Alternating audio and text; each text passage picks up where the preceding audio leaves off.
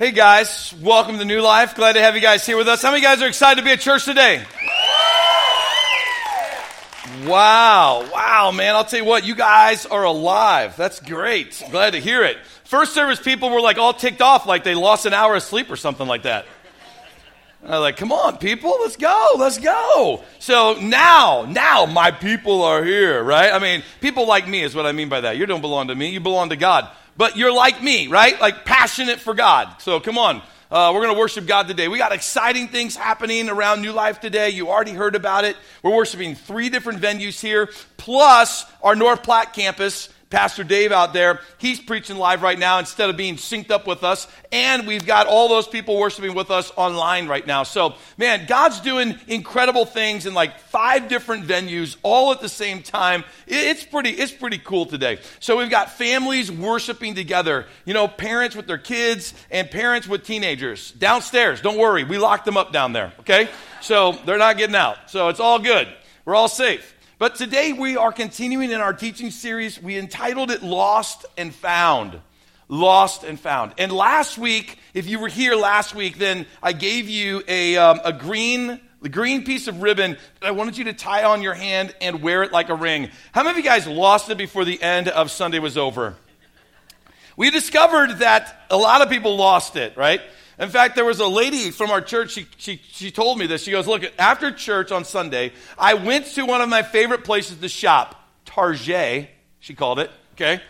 We all know it as Target, all right? But for those of you that think you're shopping at some French boutique, it's Target. And so she's shopping there, and she goes into the, to um, you know, like, I guess where you, you, the fitting room, where you try on clothes, right? And she goes in, this is Sunday, right after church, like, hasn't gone and eaten lunch yet, went straight to Target to shop. That tells you where priorities are right there, right? Goes there and walks into the fitting room, and laying on the floor in the fitting room is one of the green bands tied like a ring already after Sunday morning. So we realized instantaneously that, uh, you know, the professor and all of our scientists that were involved in making sure that the material that we used so that you could wear this ring, you know, it would last the entire month because it was so profound and needed to remind you of something, didn't work. So today, our scientists have come back, and we've got a piece of yarn that's going to tie a knot, turn your finger blue, all right? So it'll stay on. It won't come off. Guarantee you. Just from personal experience, don't tie it too tight, okay? Um, it, it really cuts off circulation fast. But why were we, why did I give you a simple piece of yarn to tie around your finger to wear the entire month during the teaching series of Lost and Found? Like, why did I give it to you? What's it supposed to remind you of? Can anybody answer that? How much is a soul worth? Right. For some of you, you were like, ah, oh, I got the answer, but I'm just like intimidated to yell it out. The whole reason why I gave you this piece of yarn was to tie around your finger and remind you for thirty days. What is a soul worth to me? Like, what is it? How much does it mean to me for people that are far from Christ to have a relationship with God that makes them just come alive? Not this dogmatic, old-school religious thing, but this, this relationship that sets people free and helps them to discover who they were always supposed to be, that brings joy to their life, fulfillment to their life, right? I mean, that's what it's about. We, we, we're going to learn through this teaching series what a soul is worth to God. Some of you already have a really good idea about that. We're even going to take this all the way into Easter. And you're going to learn, like, what is a soul worth to Jesus? Some of you have got that all figured out, right? And what is a soul worth to New Life? Some of you even are catching that passion. But that's not the question, and that's not the reason why I'm asking you to wear the, the, the ring. I'm asking you to wear this so that you can be reminded every day you see it, God, what is a soul worth to me? Is it worth my reputation? Right? Is it, is it worth my reputation? Is it worth my time? Like a soul spending eternity with God instead of away from God forever. What's a soul worth to me? Am I living life just for me? Or is, is a soul worth my, my four oh one k? Would it be? I don't know. That's a question you've got to ask. Is a soul worth my discomfort so that they can have comfort? What, what's a soul worth to you? And it's a profound question that when you land on a Christ-centered answer will radically change your life forever. Radically change your life. So why the teaching series Lost and Found? Well, I'm going to take you to a passage of Scripture today. We're going to be looking at Luke chapter fifteen. If you've got your smartphone and you've downloaded the number one Bible app in the world, YouVersion, then on YouVersion, you can go to search for events. Every single Sunday, we offer our sermon notes there. Now, because today is so unique, in all of our in all of our venues today, um, everybody's hearing out of Luke chapter fifteen, but they're hearing it a little different, obviously, in the children's zone than you're hearing it here, then they're hearing it in the youth, and then the way that Dave's preaching it maybe out in our at a North Platte campus. So if you go to YouVersion and you just you just search for events, you're going to find New Life Church comes up, and I've just given you, you know, the chapter, Luke chapter fifteen, that's where we're going to land today, and I've given you a couple of questions where you can type some notes. You can even hit save on that and keep it for as long as you want, okay? Um, it'll be up there all week if you don't hit save. But why Lost and Found? I'm going to take you to Luke chapter fifteen and give you the crux of why we would preach a month on the lost being found. Luke chapter fifteen, verses four through seven, Jesus is telling a, a parable about the value of God's heart for the lost being found. And he says it this way. He says, if a man has one hundred sheep and one of them gets lost, what will he do? Won't he leave the ninety-nine others in the wilderness and go to search for the one uh, that is lost until he finds it? And when it's found, what will, what's he going to do, right? He'll be joyf- he'll joyfully carry it home, even on his shoulders. And when he arrives back home, he will call together his friends and his neighbors, saying this, hey guys, come and rejoice with me, because what was lost has been found. Right? In the same way, there's more joy in heaven over one lost sinner who repents and returns to God than over ninety-nine others who are righteous and haven't strayed away. Why, for a month, talk about God's heart for the lost to be found? First and foremost, biblically, you need to know it's rooted, it's sound, it's accurate to say the lost matter to God. It's accurate to say biblically that God cares for those who are far away from him today, that are seeking him to know him. God cares about them, just like we do. And you have, for some of you who don't know me, I have a deep, profound heart for those of you that are here today, or those of you that are watching, you know, online today, that are seeking God, right? You're seeking God to find him, and you've, you're using New Life Church as the platform or the safe place to ask spiritual questions and get to know who Jesus is. I want you to know you're welcome here. You're welcome here not because I I have a, uh, an infinity in my heart for you. You're welcome here because God has an infinity in his heart for you. And we want to accommodate God's heart here at our church.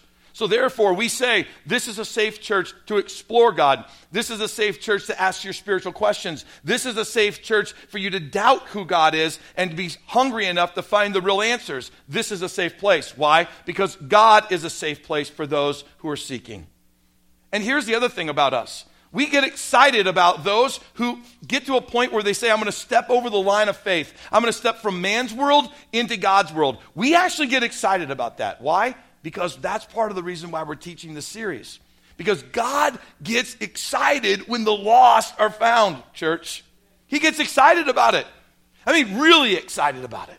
And so do we. So like last week, let me just tell you something we can celebrate right now, right here at this moment. Last week, I think there was four people that committed their life to Jesus Christ at New Life Church. And when we say commit their life to Christ, please remember, it's not somebody in a service that raised their hand. That's somebody at the end of a service that filled out a card like the one you have in the in the seat in front of you. And they said, this is my name, this is my information. Would you please pray with me this week? I committed my life to Jesus. Like they gave up their anonymity. That's, that's pretty important. And so I want to celebrate with you. And listen, listen, normally I get to speak into that camera in the back and I speak to all of our venues at the same time. So I may not be speaking to you, right? But if you're one of those four, I want to say welcome home. Like, welcome home. Like, this is this can be a home for you. And dive in and help. Let us help you just grow in everything that it means to be Christ-centered in our lives. Because we get excited about that, right? And so let me give you an example of God's excitement.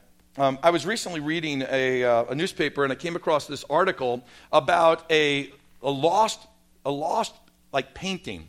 This painting was painted though back in the early fifteen hundreds by Da Vinci.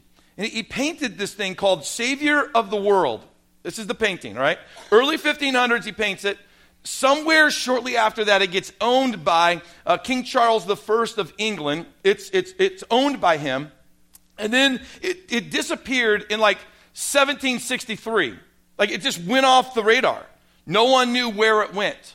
And from seventeen sixty-three to nineteen hundred, the painting was lost. Over a decade of time, a Da Vinci painting is lost from seventeen sixty-three to nineteen hundred. In nineteen hundred, the Cook Collection in London, right, they bought the painting. But they just thought it was this fake painting that came from the early fifteen hundreds. They had no idea that it was an original. And then they owned it for like fifty-eight years. So in nineteen fifty-eight, the whole Cook Collection goes up for auction. And Savior, Savior of the World painting by Da Vinci, the actual painting goes up for auction. Everybody thinks it's a fake because his paintings were so popular that, that people would try to mimic them and copy them to try to make some money. And so there was a number of fakes that were floating around, made around the early fifteen hundreds. They thought this one was one of the fakes. So in nineteen, in nineteen fifty-eight, the actual painting, thought to be a fake, goes up for auction, and it sells for one hundred twenty-five U S dollars in nineteen fifty-eight, okay? Thought to be a fake. It disappeared again for another fifty years because no one's paying attention to fakes. You understand? So for fifty more years, it goes underground. And it pops up again in Louisiana, of all places, in two thousand five, where it was sold at auction again as a fake from the early fifteen hundreds. They could at least document that. And it was sold for ten thousand dollars in two thousand five. Well, that current owner said, look, this painting needs to be kind of like updated. And so he sends it off to the New York University, where it ends up in the, in the, uh, the professor of painting, you know, area, where they're going to restore this old fake fifteen hundreds painting. In two thousand seven, they start working on it. Somewhere after that, they start to discover, we don't think this is a fake. And when they get done with it all, then the experts of the Art Society in two thousand eleven deemed that painting that was bought for ten thousand dollars in two thousand five to be the authentic one-off painting of Leonardo da Vinci, Savior of the World, in two thousand eleven. So now jump forward to November of twenty seventeen. That painting went up for auction and sold for the highest price that any painting has ever sold for at an auction. four hundred fifty million dollars. Cha-ching. ten thousand dollars, whatever whatever it costs for that university to restore that, four hundred fifty million dollars after you pay, after you pay all the taxes on that, there's still enough money that if I owned it and it was in my house, I would invite the whole community of Kearney over to my house for hors d'oeuvres just to look at it like, what's a couple thousand dollars compared to four hundred fifty million dollars? The loss, that thing was lost from seventeen sixty-three to twenty eleven, guys. How excited were those people when they discovered it was the real deal? Right? How much more excited is God when the lost, which to God's heart, when, it, when a person is lost, it's like they're dead. When they are found and they come alive through faith in Jesus Christ, like a resurrection of the soul, God gets thoroughly excited about that. That is what he values. And in Luke chapter fifteen, the whole chapter is to help us understand what God values. So the lost sheep is told to us. Lost sheep, shepherd goes after it, he searches after it, what he finds, he celebrates. Then he goes, look, if you don't value sheep, I guarantee you you value money. So a woman, she lost a coin. Let's say it's worth like a month's wages. She loses it. She searches for it. She finds it. Right? She does a big, massive search for it. She finds it. She invites her friends over and says, look, my month's wages that I thought I lost, and man, my stomach moved from here to here, right? I mean, I was just sick. I found it. Come on, guys, come on over. We're going to do a little barbecue. All right? I know this shepherd. He's got some sheep. We'll get one. So so they, she, she throws a party, right? And then he moves into the third phase of his story, and he goes, okay, if sheep don't matter and money doesn't matter, people matter to you. Hopefully people matter to you, right? So a father has two sons, and the younger son says to the father, Father, I don't love you anymore. I don't want to follow you anymore. Just give me my inheritance and let me go. And he broke all customary rules, and he gives him the inheritance, and off he goes. And he squanders it in wild living. And when he's at the lowest of the low, he says to himself, you know what? I should go back to my father. He's not going to let me be a son again, but he'll, he'll at least treat me better than what I'm being treated. Now I'll work for him. So he starts to make his way back, and when he gets, you know, within eyesight of his father's house, his father sees him, and he runs after him, right? And he wraps his arms around him, and he pulls him in close, and he hugs him, and he puts a big sloppy kiss on his cheek, and he restores him as a son. The kid thought he was going to come back and have to work the lowliest of the low jobs for his father, and instead he becomes a manager. He gets restored back to the sonship. He gets everything that he lost. It tells us something about God's heart, that what is lost requires an all-out search. And when that which is lost has been found, a celebration happens. That's Luke fifteen. It tells us what God's heart is. But it tells us some really important things about God's heart. It tells us first this, that God's best is for the found. That's the first thing it drives home for us. Today, if you're found, meaning you surrendered your life to Christ and you're walking in relationship with Jesus Christ, you actually have the best. It's like being a part of the best club you could ever be a part of. A couple years ago, man, I was flying quite a bit, and I became, with the United Airlines, I became a gold card carrier. It's awesome. Yeah, yeah, it's right above dirt, and then there's like bronze, and then silver, and then gold. Right? And I'm thinking like, man, this is awesome. You get a little gold, you get a gold card, right? You get to put a gold like sticker, or not sticker, like a luggage tag on your bag. And when you get off the plane and you go down to, you know, where you claim your luggage, like gold card, and then like there's platinum and universe, and then there's like black hole up here someplace. But but you you get your bags off first. It's so cool that you're standing there and everyone's standing around. You've always hoped for your bag to come off first. Be a gold card carrier. It's awesome. You get free upgrades. Like, I actually would get upgraded to seats where, you know, you had room for your knees, where they actually respected the height of an average man. I would get upgrades to first class, where they actually don't just bring you peanuts in a little bag. They put them in the microwave and warm them up first. It's incredible. It's amazing. Right? It's, it's awesome. When you're traveling and you're in the airport, you don't have to, like, sit amongst all the common travelers. You get to go to the United Lounge, where they have free Wi-Fi and free drinks and snacks and people to walk around and ask you what you want and try to help you and serve you. And when you sit in leather chairs, it's awesome. It's incredible, right? And when you are part of the found, you're part of, if you will, like the kingdom of God that has benefits like no other, but warning to those who are found. The best is for the found, but warning, be careful, or the perks can go to your head. I remember the perks going to my head. I'm a gold card carrier. I get to enter in zone one. Yeah. You get to sit there. I never could figure that out. Like, why do first class people get to sit there so that when they co- when you come on the plane, you got to see them sitting there? Like, they're, shouldn't they be the last ones? They're already going to ride in the best seat. Why do they get to go on the plane first? I'll tell you why. Because when you sit in first class and every other common passenger walks by, it feeds your ego. And the gold club carriers want their ego fed. It, pride can go to your head when you, you forget that, you know, these perks are supposed to be used for something other than you. And you got to be careful as well. And when you're part of the found, part of God's kingdom, you got to be careful that you don't just want the perks for yourself, that you actually want them for all of humanity. Because when you're a gold card carrier, you don't want anybody else to be a gold card carrier. Because if there's more gold card carriers, that's less first class upgrades you're going to get. There's this little secret thing that happens inside of your heart.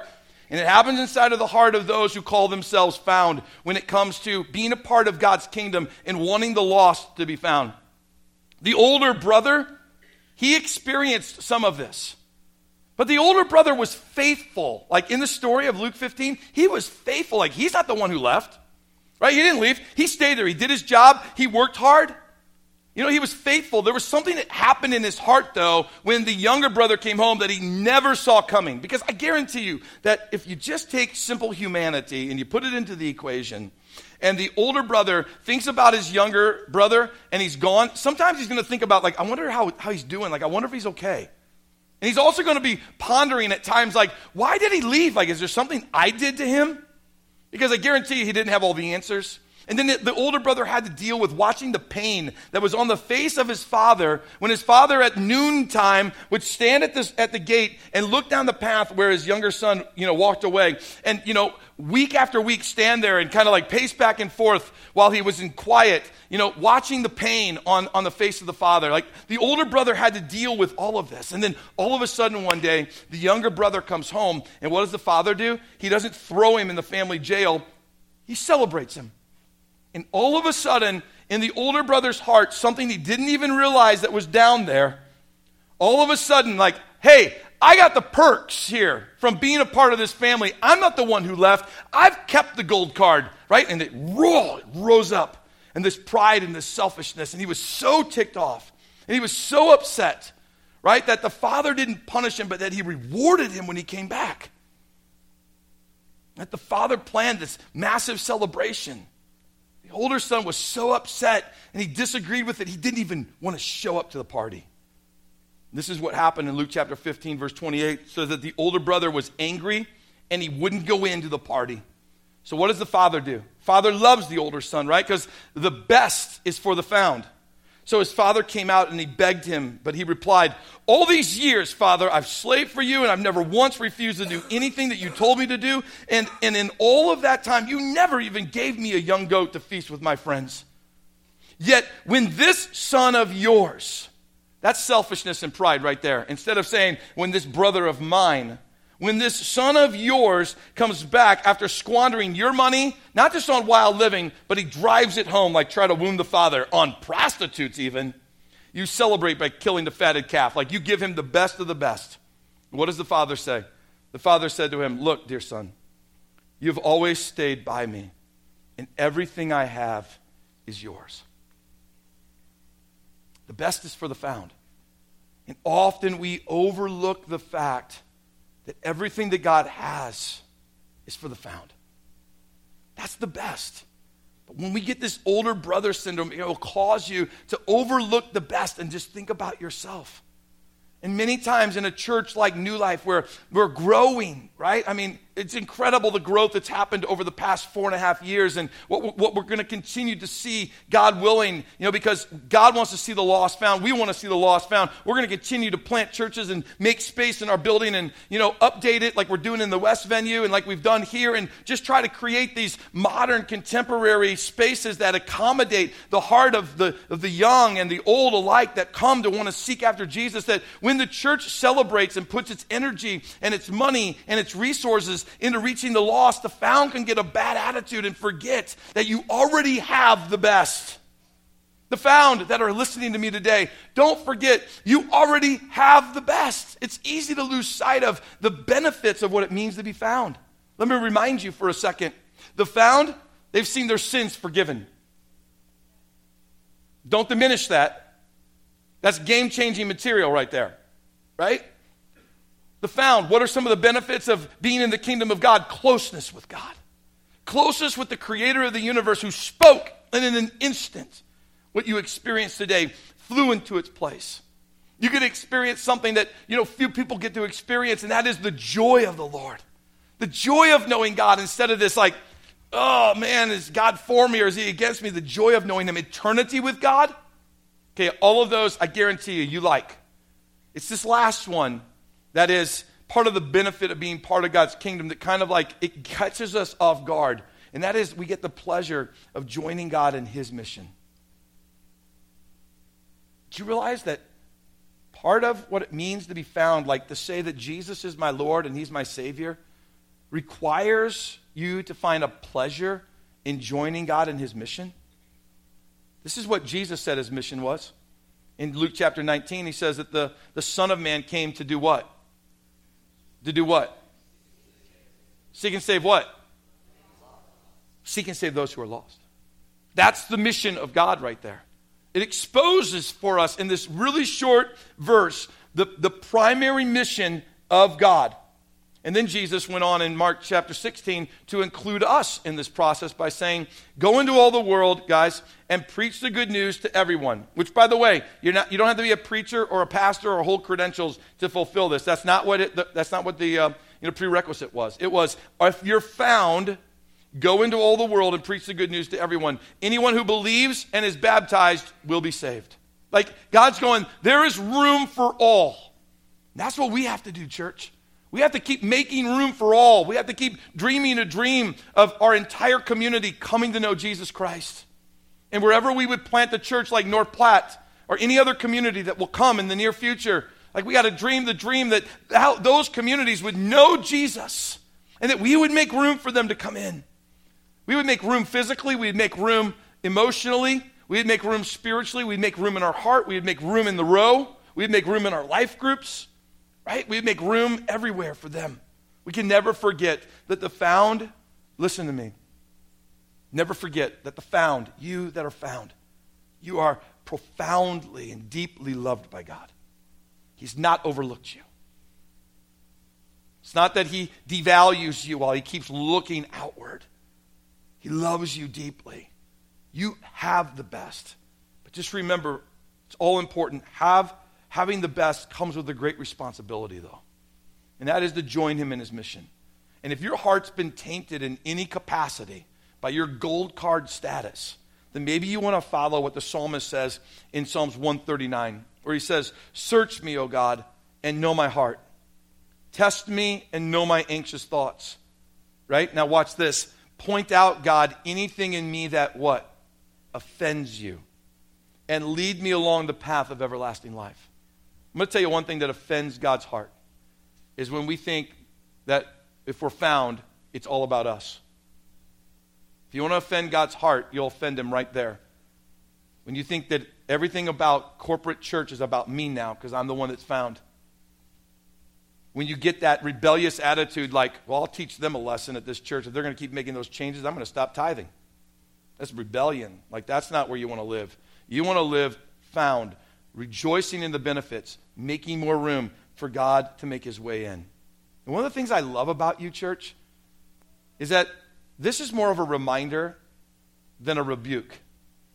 Because this is an incredible church of people that are found, that are loving and generous and kind and compassionate, and you want to see God bring more people into his kingdom, even if it means you lose your seat and your parking place, right? Or did I go too far? Okay, I thought I was right there with you. Good.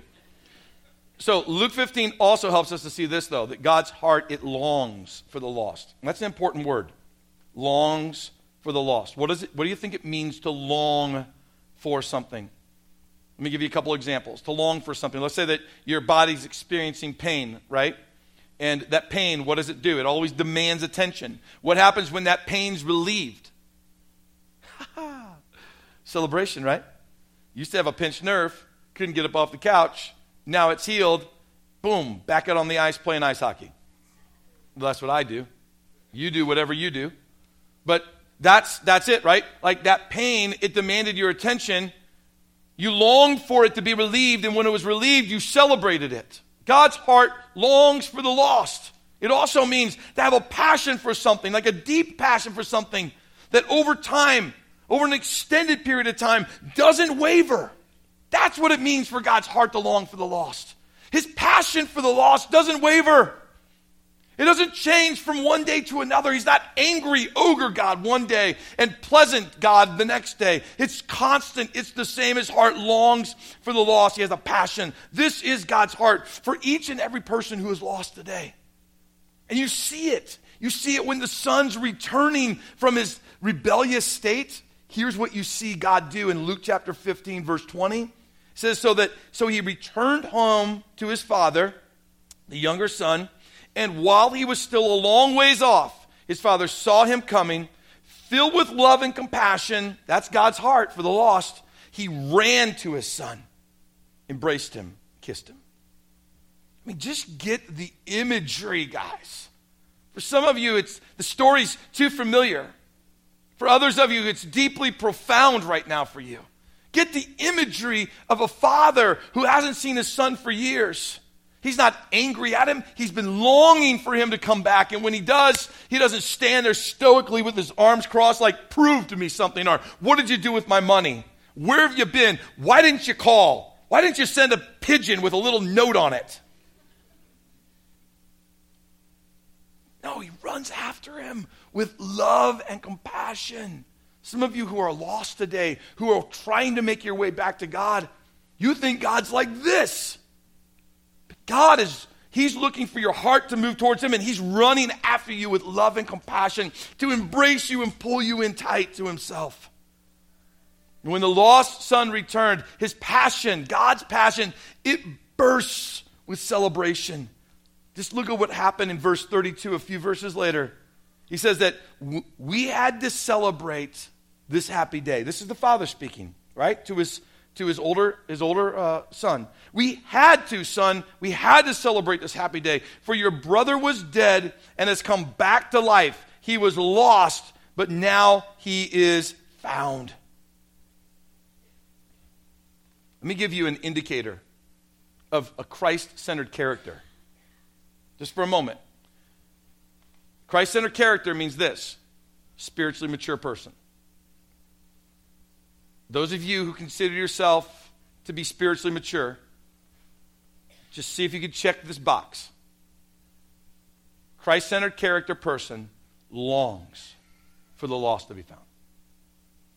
The heart's broken for it. There's weeping in prayer. There's celebration in the found. There's not a disgust when the lost walk into a church and they smell of, you know, getting high in the parking lot. There's not a disgust when they walk in and they're walking in from a, a divorce situation or a separation, you know, and their their hearts their hearts broken and they're dirty and, you know, they're like they're not. They're not disgusted by a person who walks through the door that's addicted to pornography. They're not disgusted by a person because of their sin.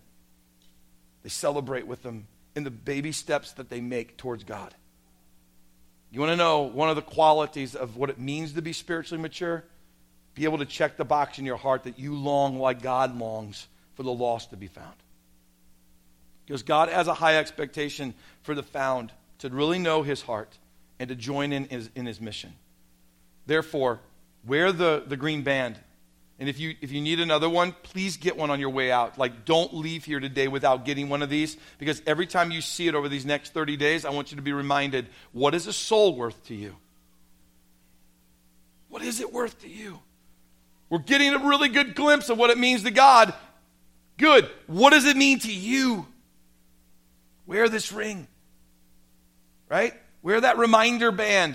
And when people ask you, like, what does that band mean? Just tell others what God has done for you. And then if you get the opportunity, tell them what God has done for them. And then if you get the opportunity, invite them to come to church with you.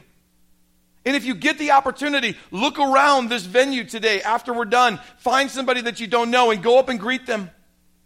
Find people that are making their way to God, whether they're found already or they're the lost, preparing to be found.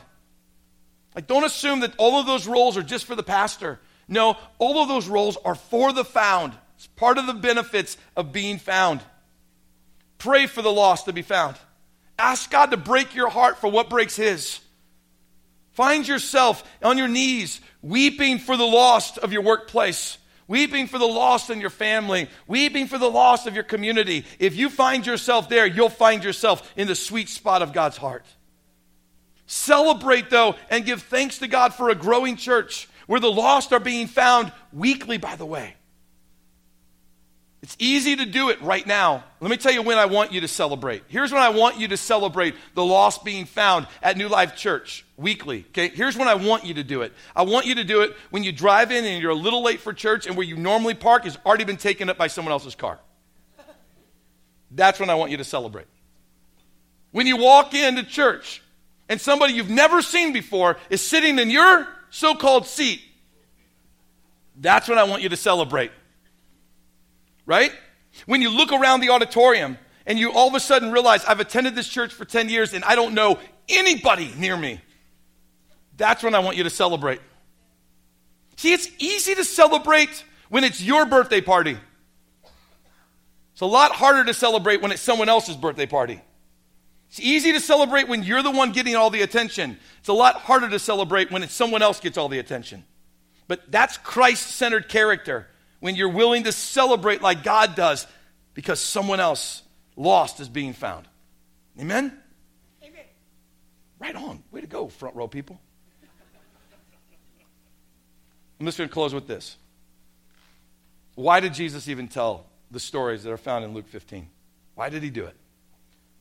He did it for, for these reasons. Look with me in the first three verses of Luke fifteen. You're going to discover some radical stuff about Jesus. It says that tax collectors and other notorious sinners often came to listen to Jesus teach.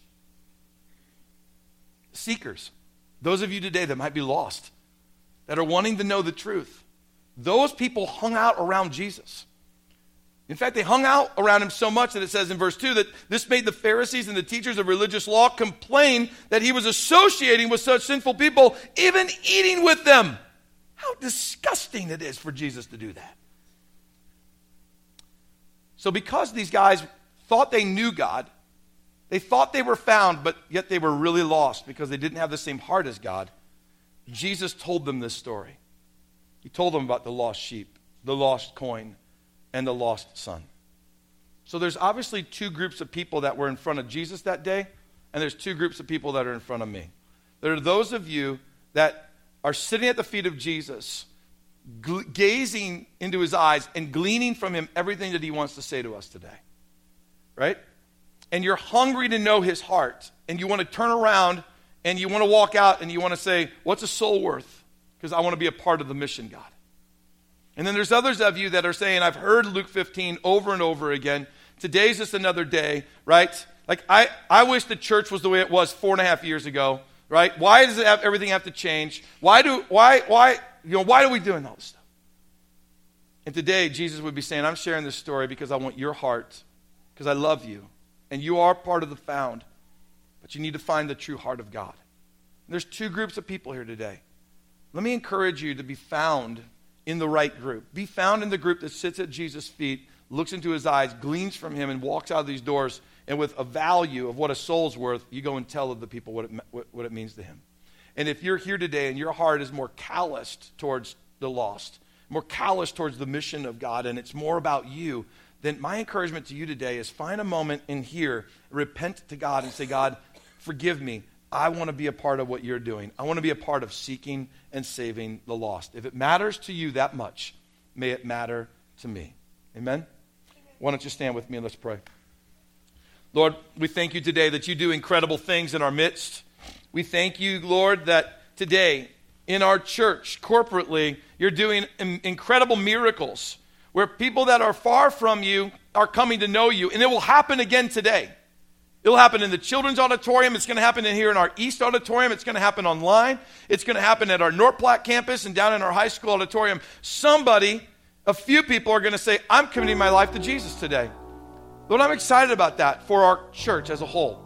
But Lord, I ask you specifically today that, Lord, you would, you would allow individuals in our church to experience the joy of what it means to tell someone what Jesus has done for them. And at their workplace, they would find people committing to life to Christ. In their backyards, over a fence, after months worth of a conversation, all of a sudden, a neighbor would say, I'm hungry. I want to know more about God. I'm going to come to church with you on Sunday. And they surrender their life to you. I just pray, God, that what you have started, you will finish. And that, Lord, you would help us to reach thousands and thousands of people for the cause of Christ. That, Lord, I pray for a day when When every single night of the week, it's like you got to have something going on so that you can accommodate those who are being found so they can keep growing in their relationship with you. I long for a day, Lord, where two services and multiple venues at one day is not enough, and more services have to be launched and more campuses have to be planted. I long for that day, Lord. May we be a part of your mission on this earth right now, where the front of your heartbeat beats for the lost, and the back of your heartbeat, it beats for the found to join you in the mission. May you capture our heart this morning, and may we jump in and join you in this incredible mission of seeing this world and all of mankind walk into relationship with you, a loving relationship where their life is radically transformed. And we pray this in Jesus' name. Amen.